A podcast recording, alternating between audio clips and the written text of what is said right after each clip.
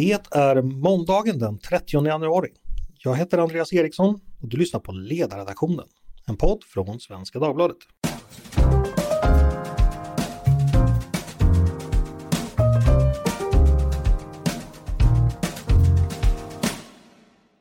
Varmt välkomna igen till en ny vecka och nya poddar.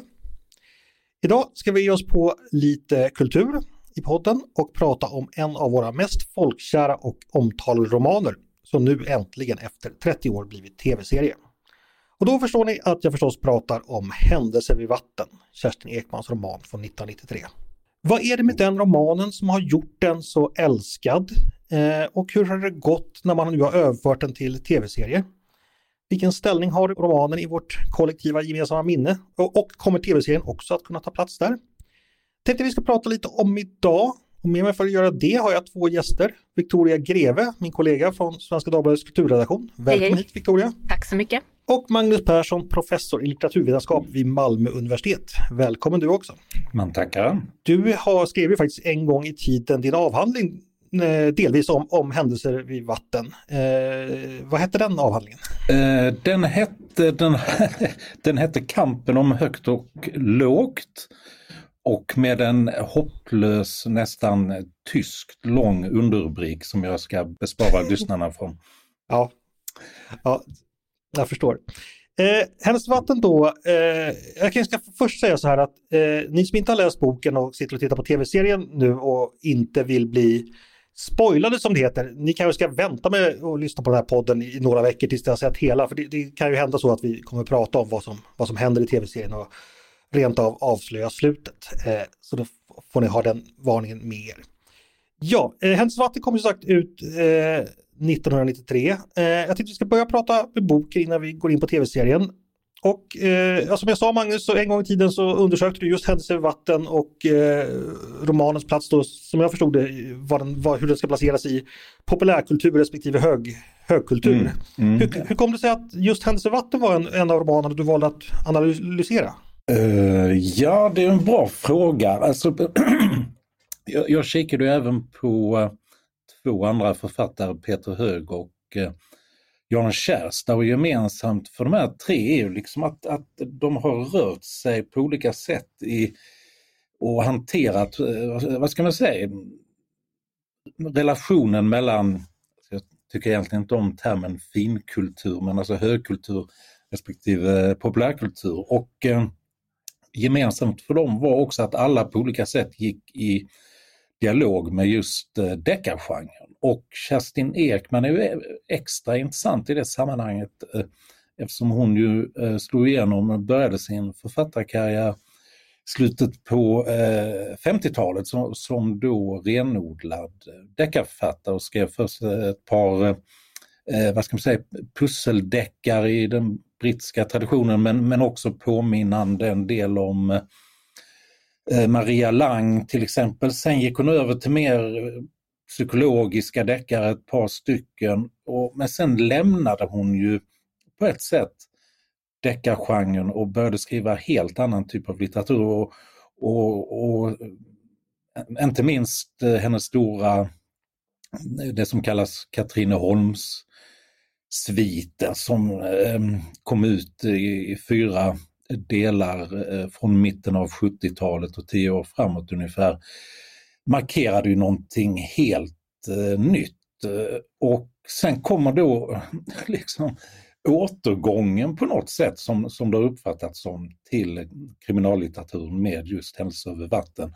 Så, så Kerstin Ekman är ju ganska unik i det att hon, hon har liksom rört sig över i stort sett alla tänkbara positioner i det litterära fältet. Eh, och sen har det ju varit jättespännande, och, eller som jag gjorde då, tog del av hur, hur den här romanen eh, mottogs. Och då kunde jag eh, konstatera liksom att bland, eh, vad ska vi säga, deckarkonnässörerna hyllades den. Och, och, och eh, och eh, liksom äntligen är, är Kerstin Ekman tillbaka där hon började ungefär. Medan man på ehm, i andra delar av fältet då, kultursidor och så vidare, ändå tonade ner det här kriminallitterära och, eller försökte på något sätt eh, alltså så att säga, ja, här finns inslag av deckare, men det, det är ju någonting mycket mer och eh, underförstått finare än så då. Mm, just det. Eh, intressant. Vi ska återkomma till just romanens förhållande till, till olika genrer och hur den kan beskrivas. Jag ska bara släppa in Victoria. Eh, när läste du romanen första gången och eh, vad gjorde den för intryck på dig då? Ja, det var inte så länge sedan faktiskt. Det var bara något år sedan. Jag hade suttit i Augustjuryn i två år och läst liksom nästan all den samtida skönlitterära utgivningen och var liksom lite matt och ville unna mig att bara gå och lustläsa.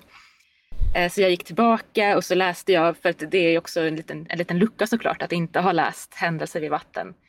Eh, så jag läste den eh, och blev väldigt tagen av den. Men jag kände också igen mig väldigt mycket för att Kerstin Ekman med Händelser i vatten så kan man väl också säga att hon etablerade en genre som nu är ganska stor med liksom mörka Norrlandsskildringar. Mm, jag hade mm, läst Nina mm. Wähäs testamente om den här familjen eh, uppe i nästan i samma tid som 70-talets eh, eh, händelser i vatten utspelar sig som eh, med liksom de, de, mörka, de mörka hemligheterna och intrigerna där och jag hade läst även Karin Smirnoff, Jag for hem till bron. Det är väl också Jag for hem till bron, det är samma, lite samma tradition som, som Kerstin Ekman ändå slog an där.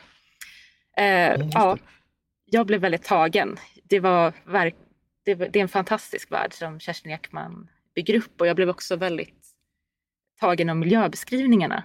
Alltså hon, det som i en mindre skicklig författares händer blir en transportsträcka och nästan outhärdligt tråkigt att läsa blir i Kerstin Ekmans händer en betydelsebärande levande mm. värld.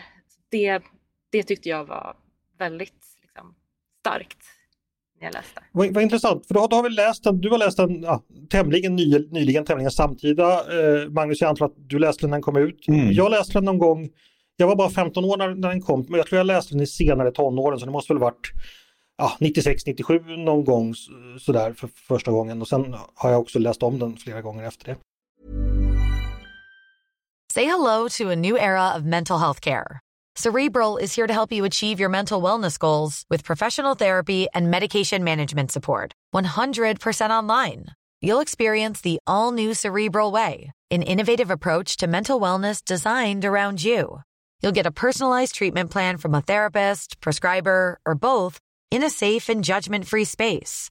Your cerebral therapist or prescriber will outline a customized plan with clear milestones along the way so you can get to feeling your best. With Cerebral, you're not alone in your mental health journey. We're here to empower you to live a fulfilling life.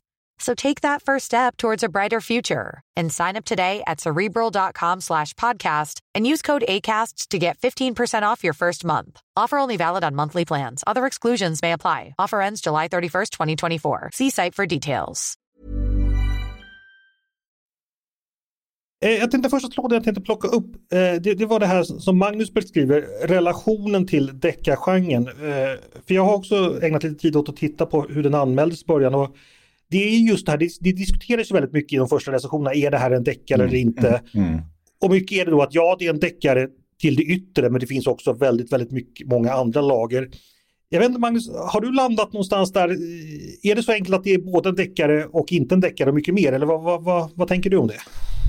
Alltså jag skulle nog säga att eh, det är både en deckare och en, eh, eh, eh en roman. Och däremot vet jag inte om jag skulle säga att den är mer än en deckare, för det, det ligger ju ändå någonting väldigt värderande i det. Säga att kriminallitteraturen skulle liksom inte i sig själv vara förmögen att ta sig an lite svårare, djupare frågeställningar. Men, men jag menar det har vi sett mängder av exempel både före och efter händelser över vatten, att, att det faktiskt är fullt möjligt. Så att, eh, eh, men, men som sagt, det, det, det, speglar ju, vad ska man säga, kulturella eh, hierarkier. Eh, och, och, det var ju också en tid då, då hade ju liksom det man kallade, det är ju ingen nästan som pratar om det längre, postmodernismen eh, verkligen slagit igenom i Sverige och där var ju liksom ett ledmotiv eh, just att sådana här distinktioner och gränsdragningar har spelat ut sin roll. Eh, men det har de inte och de, vi lever ju fortfarande med dem fast de förskjuts hela tiden också på, på olika spännande eh, sätt. Men, men alltså jag, jag, jag, är inte säker på att det riktigt går att ta sig ur det där. Men eh, ja, jag vet inte om det var svar på din fråga. Jo, eh, det var det väl absolut. Jag kan bara kort för lyssnarna säga då att eh, deckare det fanns, finns en äldre typ av deckare mm. där så att säga gåtan stod i centrum, alltså mm. den klassiska Agatha Christie-deckaren. Som sen under efterkrigstiden mer och mer ersattes med det som mycket kallas procedural-skolan då, som blev vanligt då man skildrar då Sjöwall Wahlöö är bästa exemplet, då man i alla fall har ambitionen mm. att skildra liksom ett verkligt polisarbete eh, som mm. går till i verkligheten. Ed McBain är väl en av de stora amerikanska namnen där. Mm. Eh, Händelsevatten är ju, jag, jag funderar lite på hur, vilken roll egentligen deckargåtan spelar där för att jag läste faktiskt ett citat från Kerstin Ekman själv där hon sa så här. Jag har märkt att när jag läser en, en riktigt bra deckare, har jag ofta, nej, när jag läser om en riktigt bra deckare, har jag oftast glömt hur det gick och vem mördaren var. Mm. Så andra kvaliteter har gjort det när jag vill läsa boken på nytt. Och det undrar jag om inte lite kanske gäller med Händelser vatten också, mm. för att mm. själva upplösningen kanske inte är det mest vi suktar över. Eller vad tänker du Victoria? Alltså gåtan och det här betyder att någonting ska nystas upp på Hercule Poirot-maner. Vilken roll spelar det för för, liksom för läsningen och, och, romanens attraktionskraft? Jag tänker att det framförallt är ett berättartekniskt grepp som gör att Kerstin Ekman drar in oss direkt i historien. Att det första som händer är att vi undrar vem är, jo, vem är den här mannen? Vem är Johan? Vem mm. är eh, ja, pojkvännen vi ser som ja. liksom, står utanför eh, i regnet med eh, dottern till Annie? Och direkt så får vi ju en scen som drar oss tillbaka in i dåtiden och hon famla efter sitt gevär. Vi förstår att här kommer det, här kommer någonting hända. Så det är den funktionen det framförallt har, tänker jag. Mysteriet, vem är Johan Brandberg, är ju det som driver oss igenom hela romanen. Att vi försöker få ett svar på, är han ond eller god? Är, har han mm. en större betydelse än så? Vad är, hans, vad är hans roll i det här? Han är både en hjälpare, han är en eh, ett, liksom, hackkycklingen i sin familj. Han är den här mörka figuren i Midsommarnatten som man inte vet vad han egentligen, vad han egentligen gjorde där från början. Utan det nystas ju upp hela tiden och det är, det som, det är en av liksom mekanikerna, tänker jag, som får läsaren att läsa mm. vidare. Sen är inte huvudpoängen mm. vem som begick brottet kanske, men jag tror att det är en sån, ja, en spänning helt enkelt. Vad, mm. vad tänker ni om det? Alltså, vad säger du Magnus? Jag, nej, men jag, jag, tycker det var en jättebra beskrivning. Jag håller fullständigt med dig. Och det, det är liksom ett uh, oerhört effekt, effektivt sätt att dra in läsaren. Men sen är det ju precis som du också sa, eh, Eh, Victoria, alltså, själva spänningen är ju rätt lågintensiv. Det ligger där och bubblar. Mysteriet, vem är Johan? Vad hände egentligen den där kvällen? Och, och all, allt det här är finns där men, men så händer det så otroligt mycket andra saker också. Så, så, så i den meningen kan man säga att det, det, är en, det är en deckare men mycket mer än så. Men det, jag skulle få ändå hävda att det fortfarande rör sig om en krim, kriminalroman. Faktiskt.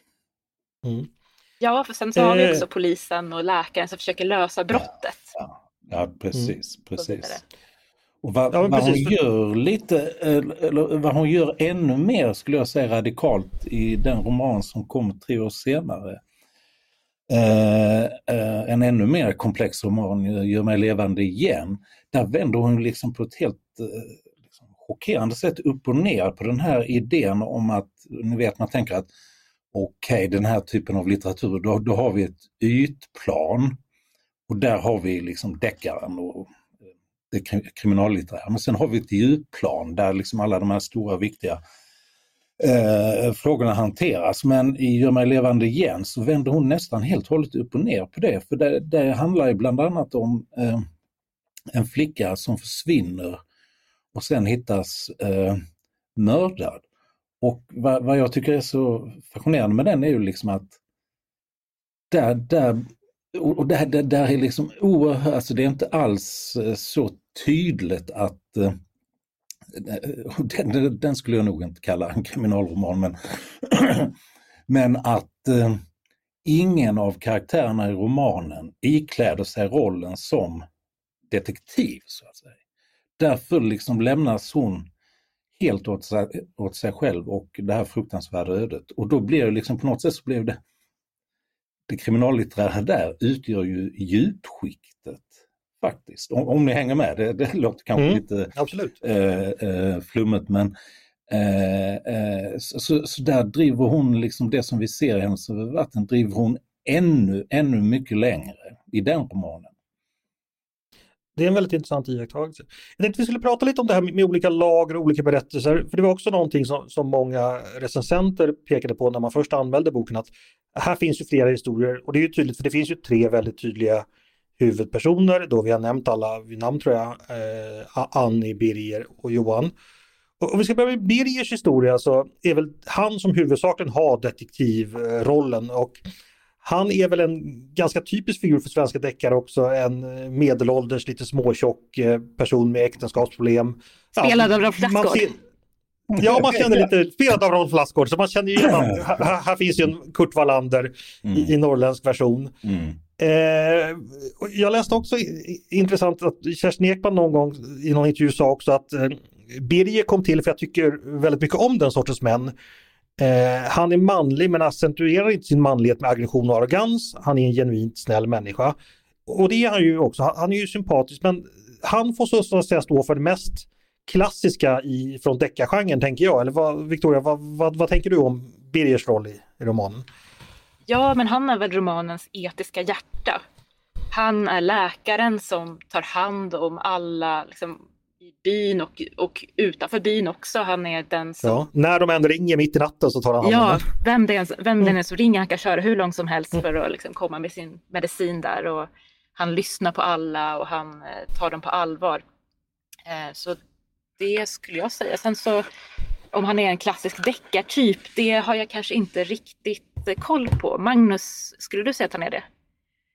Ja, det är han ju definitivt, absolut. Men sen har, och, men det kanske också är liksom hur genren har utvecklats efter det. För det har ju ändå hunnit gå ganska många år. Och då har vi ju börjat se, även om det har funnits tidigare, men, men eh, också liksom eh, manliga detektiver eller poliser som har oerhörda problem, som är liksom, som, som själva kan vara missbrukare, de kan vara, liksom, ha djupa psykologiska problem, de kan eh, nästan, jag höll på att säga, vara psykopater ibland. Nej, men ta, ta en sån, nu är det inte det en svensk författare, men eh, Näsbös eh, Harry Hall, liksom, med, med, med de liksom, psykiska avgrundsdjup han rör sig i. Och vi har ju, eh, ja i Kepler-deckarna finns det ju också liksom en del eh, sådana inslag. Så, så, så, det är en bild av manlighet också som, och män som, som eh, har blivit, känns som mycket mer eh, komplicerad. Liksom. Mm. Det är ju en positiv bild av manlighet som Birger står för. Han är ju inte ja, ja. Liksom, nedgången Nej. och sliten Nej. eller, Nej. eller allt för bitter. Han blir lämnad av sin mm. Eh, fru men han kan ändå ta mm. sig vidare på ny kula och börja om på nytt mm. och skapa nya relationer. Ja, och han fortsätter att hålla middagar för sig själv och bjuder hem skolchefens och rektorns och sådär. Och, och, och ja, en sorts liksom småborgerlig tillvaro där uppe där han liksom så att säga håller civilisationens fana högt. Sen har vi då Annie som då väl kanske är ja, den mest framträdande personen. Eh, och hennes berättelse utspelar sig främst på, på 70-talet eftersom hon i den andra, i, i, nästa tidsperiod försvinner ju ganska snart här. Magnus, vad, vad, vad får vi ut av Annie? Vad är, vad är hon för, na, hennes historia, vad handlar den egentligen om? Alltså hon blir ju en skärningspunkt för flera av eh, berättelsens eh, centrala teman skulle jag säga. Alltså hon blir lite outsidern som, som kommer till den här nya miljön som gör att den eh, står, alltså, bryter upp, ändrar sitt liv, hamnar hos den här sekten men det är också liksom en och, också som, som Kerstin Ekman ständigt återkommer till, liksom relationer mellan ja, stad och landsbygd och glesbygd och, ehm, eh, och eh, naturligtvis eh, könsroller, frågor om genus. Alltså hon, hon, hon får liksom inkarnera ganska mycket av de temana skulle jag säga. Mm. Jag tänker då, just den här då, hon kom ju upp till, till Norrland för att ansluta sig till Stjernbergskollektivet. Mm. Och eh, berättelsen om det, 1993 hade det ju hunnit gå tillräckligt lång tid från 70-talet för att man hade börjat få en viss distans till 70-talets, eh, så att säga, politiska, ideologiska eh, värld. För det, det, det, är ju inte en helt trevlig bild av den här gröna vågen-kollektivet som tecknas utan ja, delvis ganska obehaglig. Victoria, vad, vad, tänker du om det? Annis möte med så att säga gänget upp på Stjärnberg, vad, vad tar du med dig från det? Ja men Annie är ju på något sätt läsarens ställföreträdare som kommer och hon rör sig genom alla miljöer så kommer hon till Stjärnberg eh, där hon möter det här liksom högst upp, längst bort i skogen. Det urspårade kollektivet som försöker leva bortom mänskliga normer och i samklang med naturen.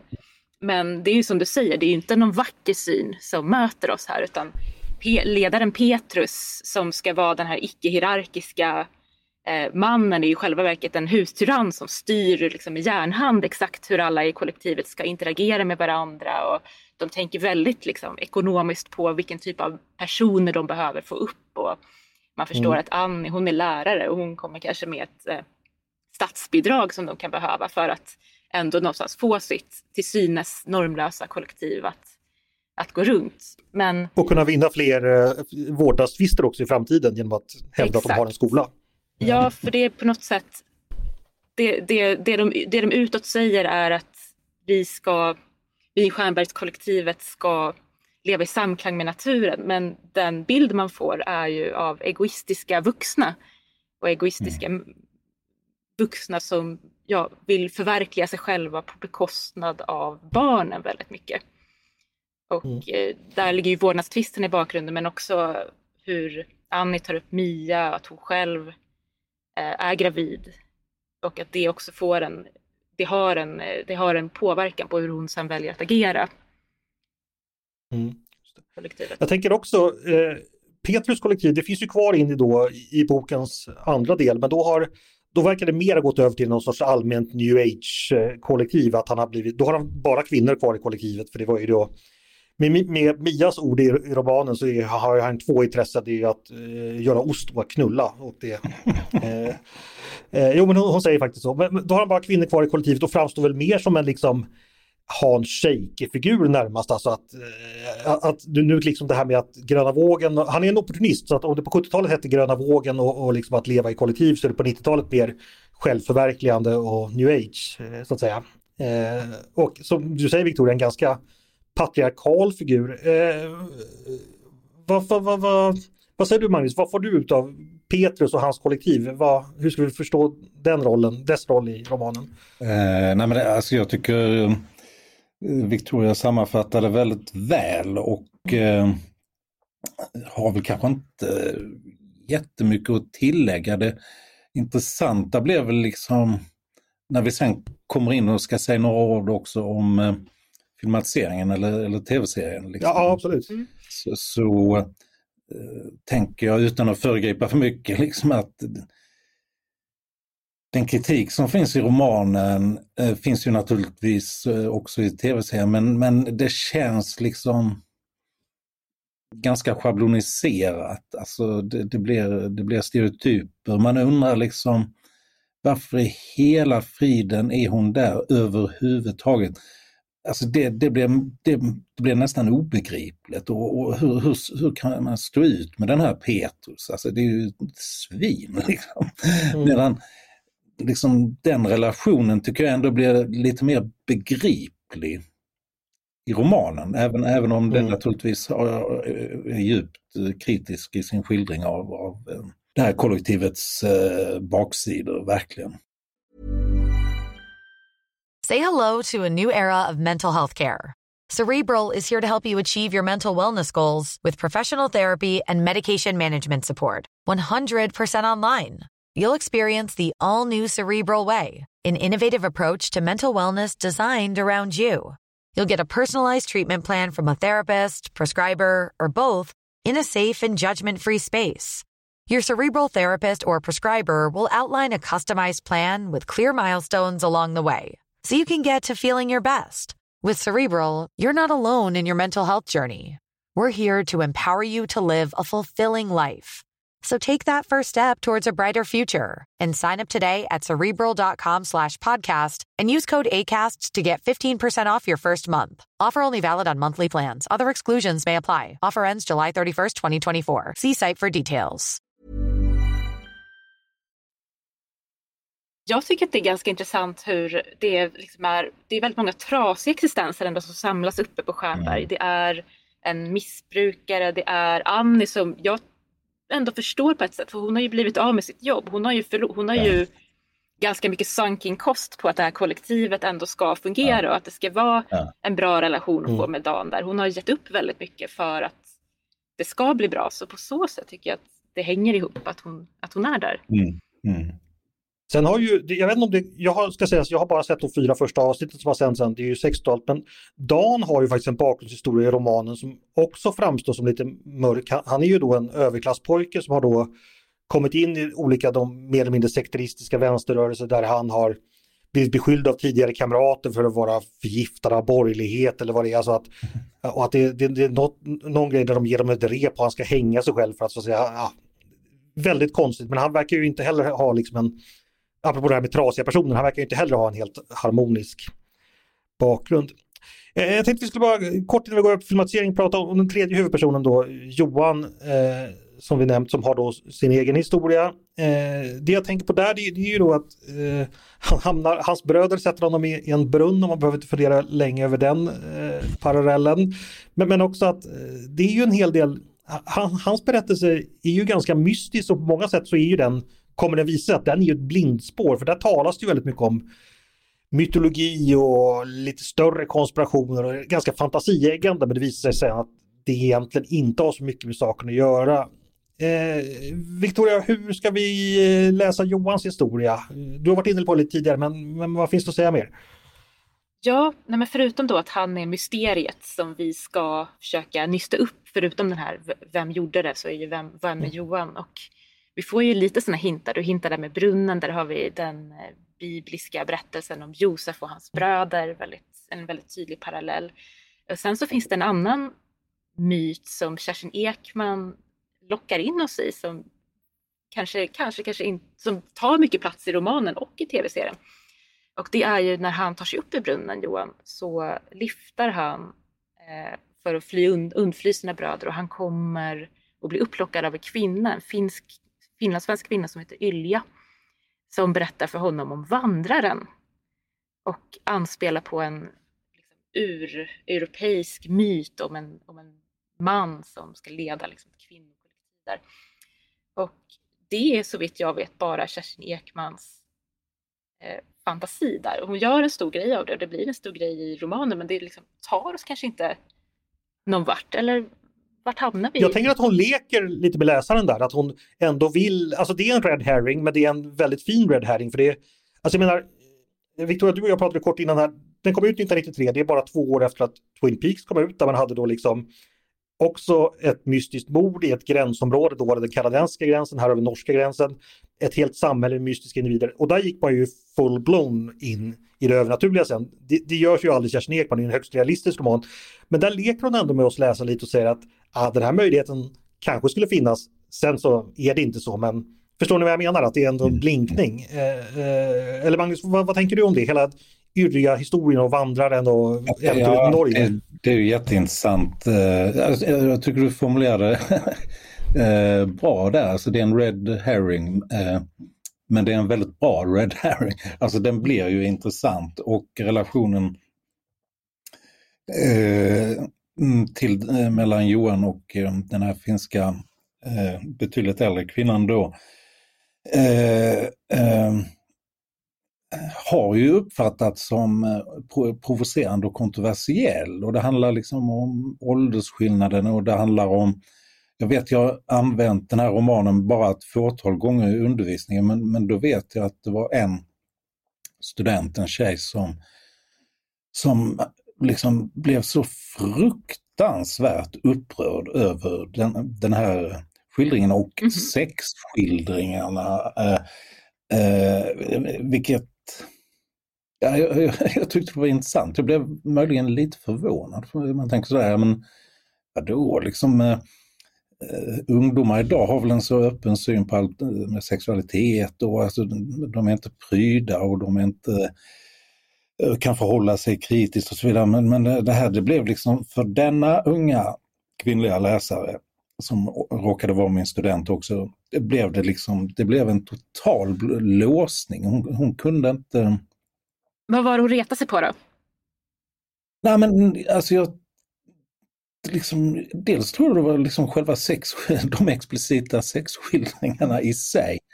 Eh, åldersskillnaden eh, alltså i någon mening blir det också liksom en lek och en liksom lite om, omkastade könsroller där hon, hon är väldigt dominerande. Och, och uh, han kan uppfattas som utnyttjad. Och, alltså sådär näst, nästan. Det kan man väl göra? Han, han är väl ganska utnyttjad? Han är väl liksom ja, är, fasthållen ja, i en stuga med falska förespeglingar? Ja, ja. Jo, jo det, det, definitivt, definitivt. Men sen en annan intressant grej tänker jag, det är ju som också vet jag uppfattades som väldigt provocerande. Det blir ju skildringen då av hans mamma ju. Mm. mm. Och eh, skildringen av moderskapet. Och eh, liksom att, man går, att hon går in och liksom rispar i, problematiserar bilden av alltså den, den goda modern som är beredd att göra allt för sitt barn får ju här väldigt eh, bokstavligt talat fatala konsekvenser. Mm. Liksom. Och, mm.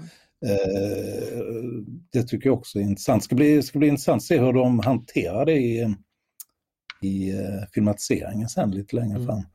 Sen har ju Johan också ja. samiskt påbrå.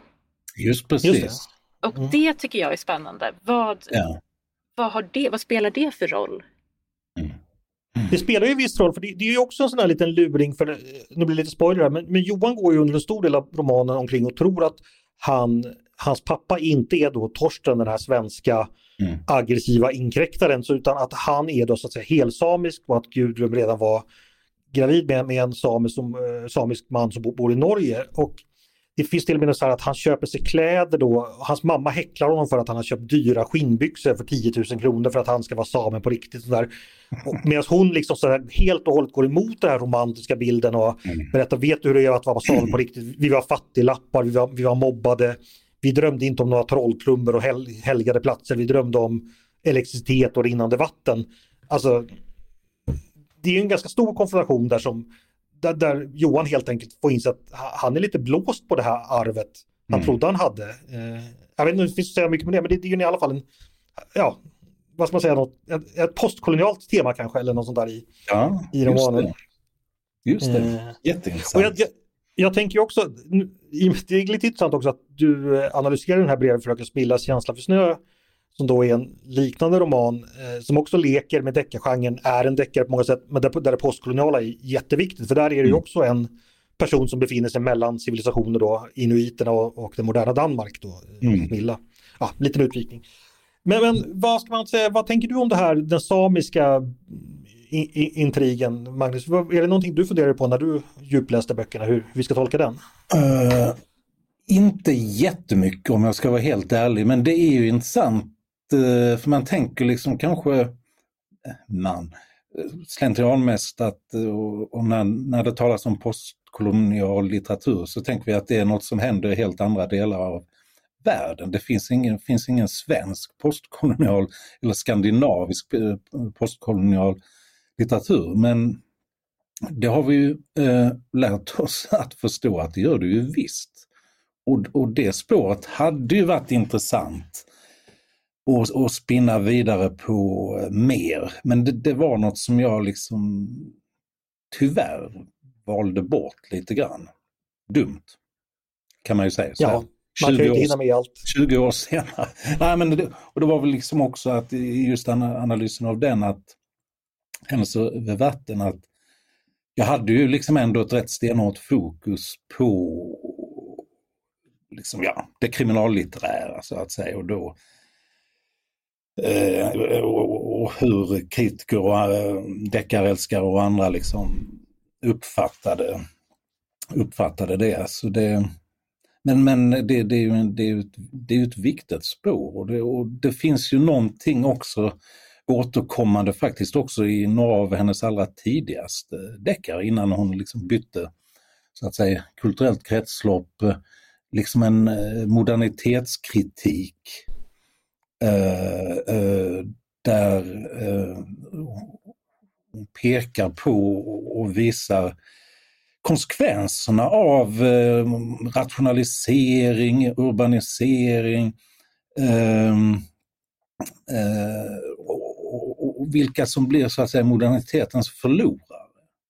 Och vilka som far illa och det är inte minst eh, barn eh, far ju illa i hennes böcker. Eh, kvinnor far illa men där är också ja, dessa trasiga män som liksom inte som blir liksom, ja, förbisprungna av den här utvecklingen och blir bittra eller våldsamma eller känner sig överkörda. Och, ja. så, så, så, allt det här, det är ett eh, återkommande motiv i nästan allt hon har skrivit skulle jag säga. Och jag menar de frånsprungna männen som, skrivs, som springs ifrån av samtiden, det är ju någonting som nu vi 30 år senare har hört talas jättemycket om. Ja. Eh, för jag tänker, det var tydligen så att Kerstin Ekman läste en avhandling då om hur männen i norra Sverige eh, det var någon socialpsykolog som hade skrivit att eh, kvinnorna utbildade sig i hög grad och flyttade därifrån. Det blev mansöverskott. Man mm. blev kvar i, i liksom, eh, ja, det var jakt och natur, men mm. också missbruk, för, för spriten fanns ju förstås där och eh, man kunde inte föra sig på det sättet så att eh, jag tror, ja, man, man, fick inga kvinnor helt enkelt, så man, så man blev ensam kvar. Och då skrev hon då, eh, nu citerar jag Kerstin Ekman, att händelsevatten handlar om en marginaliserad och utsatt människa som begår handlingarna som inte kan kontrollera sitt mörker. Mm. I byn finns ett ideal av ytlig manlighet som kan bli ganska farligt. Enstöringen som ballar ut är det yttersta exemplet på det här utanförskapet. Så det är väl lite, om man frågar sig, who did it i den här romanen, så är det liksom den här utspårade manligheten är klart misstänkt till så att säga en av mm. Ja, eftersom du ändå kom in på manlighet här tänkte jag Magnus, eller, mm. eller vad, vad, tänker du om det? Mm, jo, nej men eh, Helt, helt riktigt. Men sen det, det är ju dubbelt också för eh, Kerstin Ekmans modernitetskritik eh, är ju, går ju heller inte alls i någon sån, vad ska man säga, tar ju liksom inte den riktningen där det moderna projektet som sådant ifrågasätts, alltså med, med demokrati och yttrandefrihet, eh, sekularisering, materiella eh, framsteg, allt, allt detta förs försvarar hon ju också. Och ja, det blev mm. ju inte minst tydligt i eh, samband med Rushdie-affären när hon lämnade Svenska Akademin. Liksom att det här är liksom moderniteten står för vissa värden och ideal som verkligen är, är värda att försvara.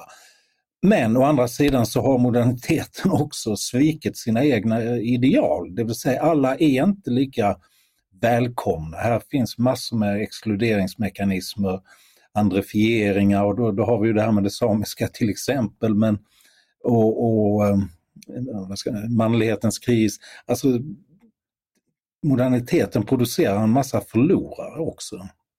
Mm. Jag tänkte höra med dig Victoria också, det här med manlig, en manlighet i kris och en förlorande manlighet som så att säga, eh, vad får du ut av det? Är det tema du också ser i romanen. Vad, vad, vad tänker du kring det? Alltså en destruktiv manlighet som blir jävligt farlig till slut.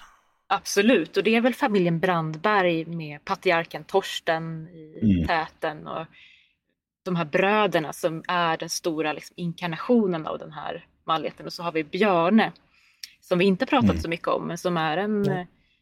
viktig person också. Det är liksom en, lite, en bror som är lite vekare, som är nära Johan men också Eh, en del av brödernas gemenskap och den här mannen som blir kvar också som fortsätter jobba i skogen och som eh, och som ja. är sär sägs det ju. Det, det säger man ju. Björn är, är sär. Ja. Björn är sär. Han är, han, är, han är lite speciell. Det är någonting.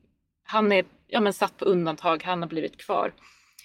Och han får ju en, en, en, vikt, en viktigare och viktigare roll kan man väl säga. Mm. Allt eftersom boken och film och tv-serien framgår, men utan att, utan att spoila för mycket. Precis, han blir ju också vän med Annie ska säga, så blir ju lite av en hustomte hos henne. De har ju en det utforskas inte jättemycket i romanen men man förstår att de ändå har en, någon form av ändå, ja, relation till varandra Mm. som är viktig. Ja, nu, vi, nu har vi inte kommit in så mycket på tv-serien där, men eh, jag läste en intervju med eh, scenografen Anna Asp som har eh, liksom, gestaltat den här miljön och hur hon tänkte med, med familjen Brandberg så har hon liksom, skapat hela den miljön i blått och brunt då, som hon menar är liksom, en parallell till eh, Sverigedemokraternas och Moderaternas färger. Att det ska vara på något sätt den här, kanske en, parallell då till de här ensamma männen som är konservativa och som är kvar, liksom biter sig fast i landsbygden och ja, vill någonting. Just det. Ja, som sagt, vi har inte pratat så mycket om tv-serien, vi ska förstås prata om den också. Vi började med att fråga oss om romanen, hur mycket den är en deckare. Victoria, hur mycket är tv-serien en vanlig tv-deckare och hur mycket finns det annat där? Vad, vad tänker du?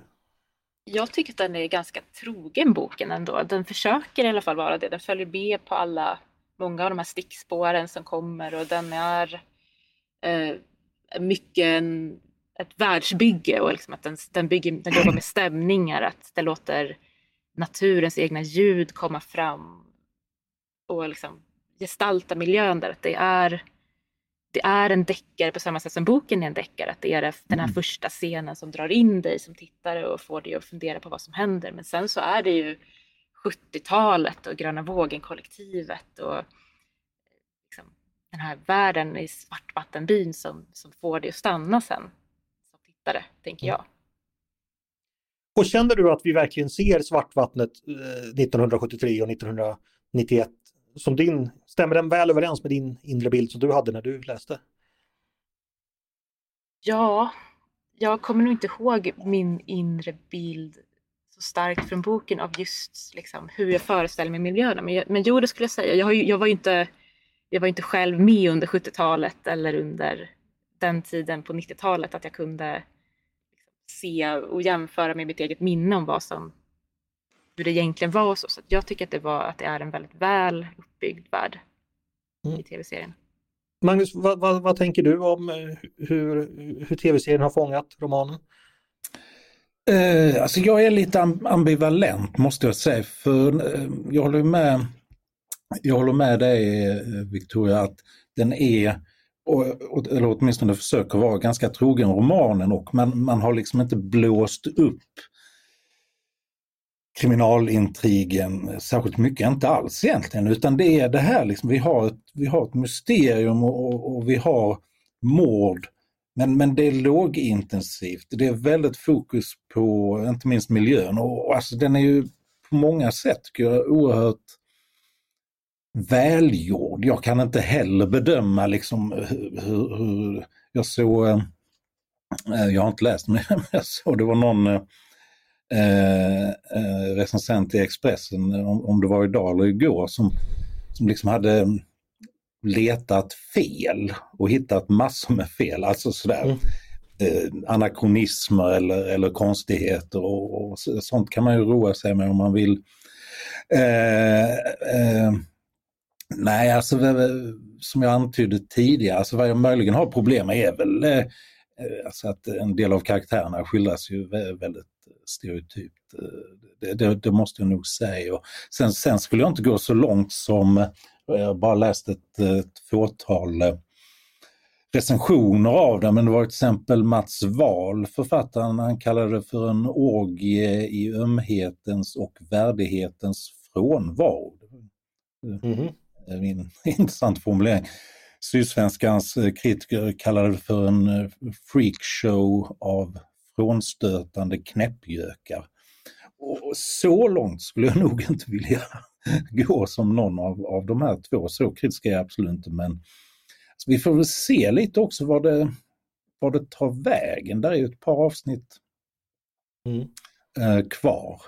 Men eh, alltså, sen tycker jag spontant att det är väldigt, väldigt roligt att serien har gjorts och visar så att det säkert också kan locka nya läsare till ändå den här ganska gamla eh, Ja. fantastiska romanen. Precis, För jag känner ju, jag som också är en stor älskare av roman, jag känner så här, jag, jag är så glad bara att få se någon som försöker måla upp mm. de här miljöerna. Mm. Sen så inser jag ju att det är väl någon som jämför att, att göra en, en film av en bok, det är liksom som att göra en buljongtärning av en stek eller något sånt. Alltså det, det är så mycket som kommer försvinna och så är det ju alltid för det är helt olika berättartekniker. Ja. Eh, jag kände väl ungefär som när Sagan om ringen blev film, man var glad att se miljöerna så förstod man att det inte skulle bli Mm. Samma sak. Eh, men, men det är ju duktiga skådespelare, det, är, det är ju välgjort. Och sen mm. om en Volvo kom 1972 istället för 1975 eller något sånt där, det, det kan man ju kanske st stå ut med. Ja, lite petimeteraktig kritik.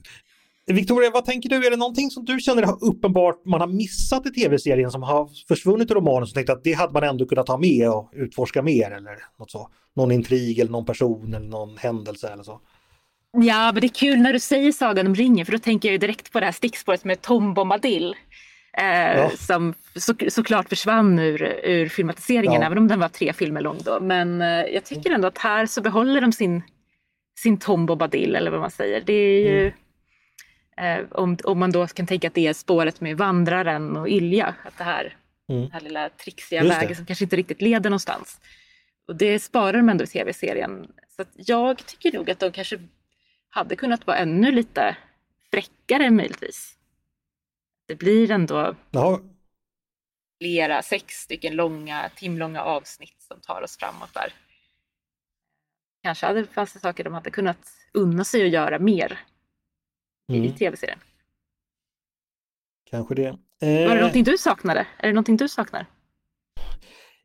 Ja, jag har ju sagt bara sett fyra av sex avsnitt, men jag tycker ju det här nu vet jag inte om det dyker upp, men, men Annie har ju ett ganska långt liv mellan 1973 och 1991. Då, då visar det sig att hon hittar ju hem i svartvattnet till ganska stor del, eh, som jag tolkar det för att hon är en ganska orolig själ som någonstans ändå till slut kommer hem och det är ju så att hon övertar ju en gammal stuga som har ägts av en kvinna som heter Ågot som är då eh, ja, en av de som hjälper henne i början. Och hon blir lärarinna på byn och har sina väldigt speciella pedagogiska metoder vilket gör att hon blir ifrågasatt men hon blir ändå liksom respekterad som jag uppfattar det.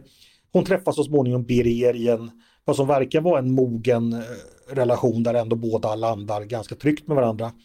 Och den scenen, deras första kärleksmöte då, den var ju med i fjärde avsnittet när Birger tar fel på, på, på bastutiderna helt enkelt och där träffar henne. Det är ju något sånt som nästan låter liksom som ett intro till en porrscen eller något sånt där men den är faktiskt väldigt fint, fint skildrad i.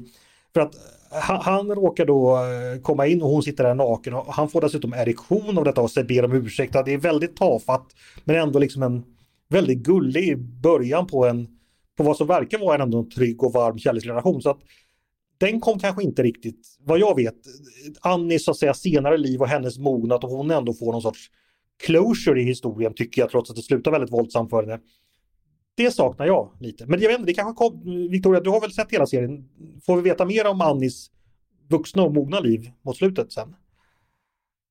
Ja, men lite ändå tycker jag. jag ja, de här okay. aspekterna som du tar upp saknar jag inte i, i filmatiseringen. Eller jag tänker att det är där. Ja, okej, okay. ja, vad bra. Då kanske det kommer, kommer mer av det. Eh, sen så Johan Söder, han är ju också en person Eh, som lyckas väl. Han gör ju en klassresa, han får ju utbildas på universitetet, han får växa upp eh, hos sina norska släktingar.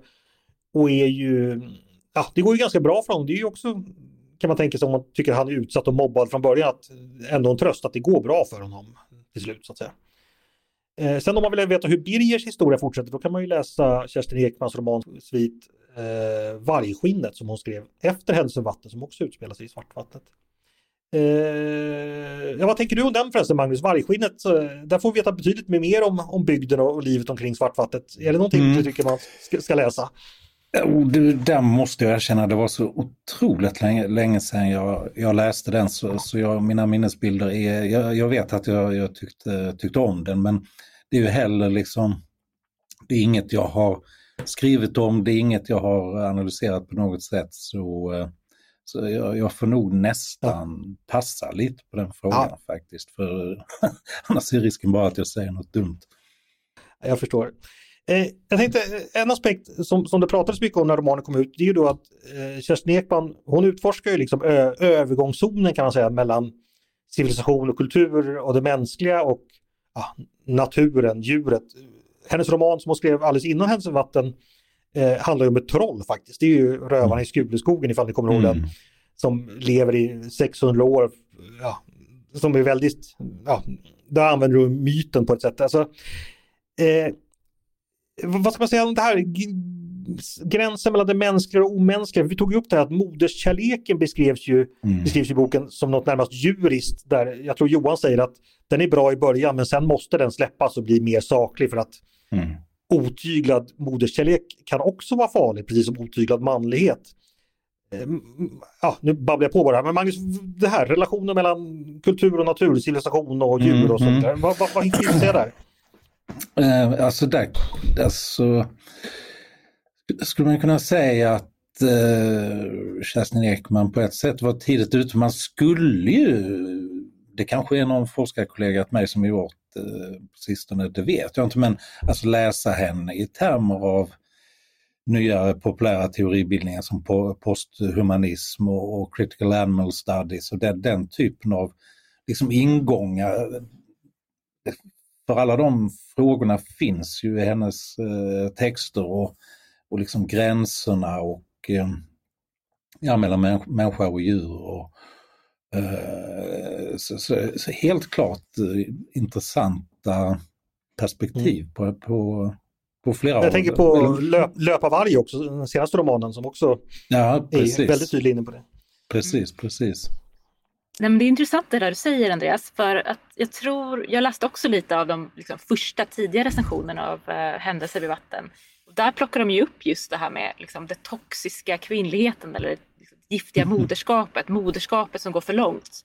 Eh, det temat känner jag inte alls igen nu när vi pratar om Händelser vid vatten, tv-serien liksom, 30 år senare. Då är det ju eh, toxisk manlighet som är i Mm. fokus med bröderna Brandberg och Mm. familjen Brandberg där uppe. Men eh, absolut så är ju gränsen att vara moder, det är ju att vara moder. Det är ju Annis moderskap som till slut tar henne ner tillbaka från Stjärnberg. Och det är ju Gudruns moderskap som också driver henne ut till, liksom, till extremen. Att det, det, det är viktigt där, det märker man. Det är också kanske att graviditeten är en gräns, att det finns någonting Mm. mellan, du är mellan liv och död eller att det är någon, det är någonting som händer där. Och så även också den här natten som hon väljer som så avgörande, midsommarnatten. Mm. Mm. Just det. Precis. Och nu inser jag, nu, du, du tog Victoria upp det här tidigare med att högst upp på berget, långt borta från civilisationen, det finns ju en uppenbar Mm. annan litterär parallell här och det är ju Thomas Mann, tänker jag också. Mm. Att eh, berget som då är en annan del av en annan livstillvaro helt enkelt, vilket det lite blir också för Annie när hon går upp dit. Och hon väljer ju sen också aktivt att stiga ner från berget igen. Eh, och det går lite bättre för henne än vad det gick för, för Hans i Bergtagen. Mm. Ja, Bergtagen eller Svindlande höjder av eh, Emily Brontë, det är samma sak Ja. där. Det är liksom återigen där uppe, högst upp på toppen så finns det utspårade. Och sen kom, så kommer man i lager och lager ner till liksom, civilisationen och där i byn där bor eh, den trygga läkaren och läraren och eh, polisen. Och det, ja, Eh, tackar er båda här för att ni inom loppet av eh, 30 sekunder eh, kommer in på eh, kanske ja, mina två absoluta favoritromaner. Alltså, så nej, men, och, och nej, men Ekman var ju påverkad av Thomas Mann, det har hon ju berättat om. Och det, och det finns ju eh, eh, många lager eh, i det som är, som är spännande. Och, och den här bibliska alltså med, med brunnen och Josef och hans bröder, det är också namnet på en roman av Thomas Mann ju, så, så, Mm. där finns ju det har vi inte varit inne så mycket på. Alltså det, det, hon är ju enormt, alltså det man kallar intertextuell. Alltså, och, Mm. men på ett eh, liksom oerhört eh, spännande och skulle jag säga subtilt sätt. Alltså det blir, det blir liksom inte påträngande och det blir inte heller exkluderande tycker jag för eh, läsaren. Det vill säga om man, ja, om man missar en referens så har man behållning av texten ändå. Men, ja. men det är inte det som är häftigt med Ekman, hon är ju svinlärd, hon är ju Ja. extremt beläst. ja, Eh, Men samtidigt förmår hon hela tiden att i sin prosa är ju ändå, det är ju lättillgängligt och det är precis som du säger, missar man någon referens eh, på liksom eh, akademiledamotsnivå, gör inte det så mycket. Jag missar säkert Nej. jättemycket av det jag läser. För hon, hon skriver ju in oss inte på näsan med hur, hur, hur beläst hon är heller. nej. Ja, förlåt, nej, jag avbryter. Var-. Men det är lite spännande. Ja. Finns det några lästips som du kan liksom plocka upp ur boken som vi kan ta för att titta vidare? Eh, alltså från eh, Händelse eh, vid vatten. Nej, alltså det var ju också en grej liksom som jag kanske inte skrev jättemycket om när jag kikade på den för evighet sedan, men, eh, nej, men, men där är ju Thomas Mann och sen så tänker jag på eh, boken som då kom några år senare, Gör mig levande igen. Där, där, där är ju liksom ett intertextuellt eh, liksom fyrverkeri, eh, men, men, men den här väldigt tydliga eh, dialogen med Eivind Jonssons eh, Mm. Krillon-svit, men, men också allt från liksom eh, persisk eh, sufisk poesi till eh, eh, feminism, till eh, you name it. Liksom. Så, så där, där, där, där går hon verkligen all in och det är väl kanske en av hennes romaner som, som, som är på ett sätt svårast och, eller, eller mest krävande men som jag också tycker nog är den allra mest belönande läsupplevelsen som jag har haft av henne. Man blir liksom aldrig färdig med den eh, romanen. Och det var ett tips. Men hörni, vi ska snart ta avrunda för tiden går fort när man har roligt. En fundering jag bara hade, i vissa deckare, och då tänker jag exempelvis på de som har ett väldigt tydligt samhällsperspektiv, så handlar det ibland, man använder deckargenren för att fördela skuld. Att, för att skulden finns någonstans, man vill peka, därför begås brott. Alltså Sjöwall Wahlöö var ju jättetydliga med det exempelvis. Finns det någon, om man, vad, vad får vi ut moraliskt av händelser i vatten? Och, och, finns det någon skuld att, här och var placeras den i så fall? Eh, Victoria, har du funderat någonting på det? Finns det något budskap så att säga, i, i, något moraliskt budskap? Jag tänker att sympatin i alla fall ligger med de här, de liksom hedliga människorna som går upp på morgonen och gör sitt jobb. Att det är läkaren och läraren och polisen som är romanens moraliska hjärta. Att det, det, är hos dem, det är hos dem sympatierna ligger hela tiden. Eh, Mm. Om man ska tänka skuld, då är det väl kanske då det samhälle som glömmer vissa av sina Mm. medborgare. Eller det som, den den liksom exploatering som, som förekommer av naturen. Att det är den som, Mm. om man ska fördela skulden, då skulle jag säga att den hamnar där. I skogs, Mm. hos skogsbolagen eller hos den här Mm. giriga tjuvjägaren som, som vill utnyttja naturen och vill exploatera den. Magnus, gör du samma analys där? Ja, nej men eh, absolut. Eh, eh håller 100% med och nej, eh, som jag var inne på tidigare så är, är det ju liksom den här modernitetskritiken som löper som en röd tråd genom hennes verk och eh, där i Händelser över vatten går det ju att peka ut skuld i, i termer av vissa av romanfigurerna naturligtvis. Men där är också, där finns någonting Eh, alltså en, en skuld som går djupare än så. Precis, eh, precis de eh, prylarna Victoria nämner, tänker jag. Alltså exploatering av människor, exploatering av natur, exploatering av djur, exploatering av barn eh, och, och den typen av prylar. Mm. Det finns ju också, eh, det finns ett citat i boken som jag ibland, har för, för mig har den kommit att symbolisera lite, och det är någon som säger att ibland går det ont. Eh, och det är något, jag tror det är Birger i samband med när det, det ringer på natten och någon har huggit sig i benet. Eller alltså att I vissa fall sker det olyckor och att det är någonting man också måste vara medveten om. Kanske framförallt om man lever då nära naturen som de här människorna tvingas göra. De är ju ganska utlämnade till, till elementen. Kylan kan verkligen få en att frysa ihjäl och liksom det, det, det kan gå, det sker olyckor på skogen ibland och liksom, eh, jag vet inte. Och då är det ju inte kanske så mycket skuld man vill fördela utan helt enkelt konstatera att, att det är kanske så banalt som att säga att livet ibland har sina baksidor där, där det går illa helt enkelt och det är någonting vi får förhålla oss till. Jag vet inte, är det någonting ni, någonting ni har funderat på? vet inte om ni minns den meningen ens, men ibland går det ont, i alla fall någonting som jag tänkte på. Ja, Minns du den Magnus? ja jag tror det. det nu, eh, nu när du nämner det så ja.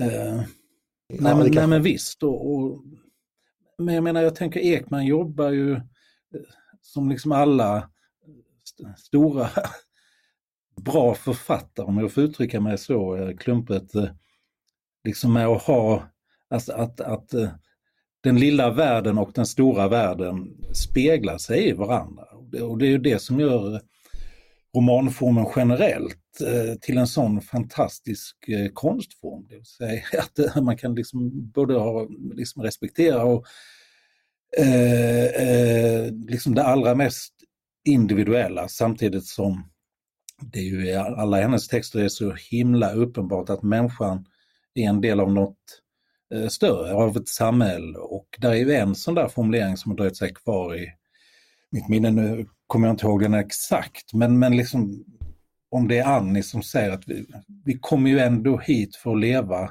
med varandra. Mm. Det vill säga att eh, ja, kollektivet eh, med alla sina enorma brister så fanns det ju någon gång någonstans åtminstone en dröm om eh, ja, ett, ett liv, ett bättre liv som vi skapar tillsammans.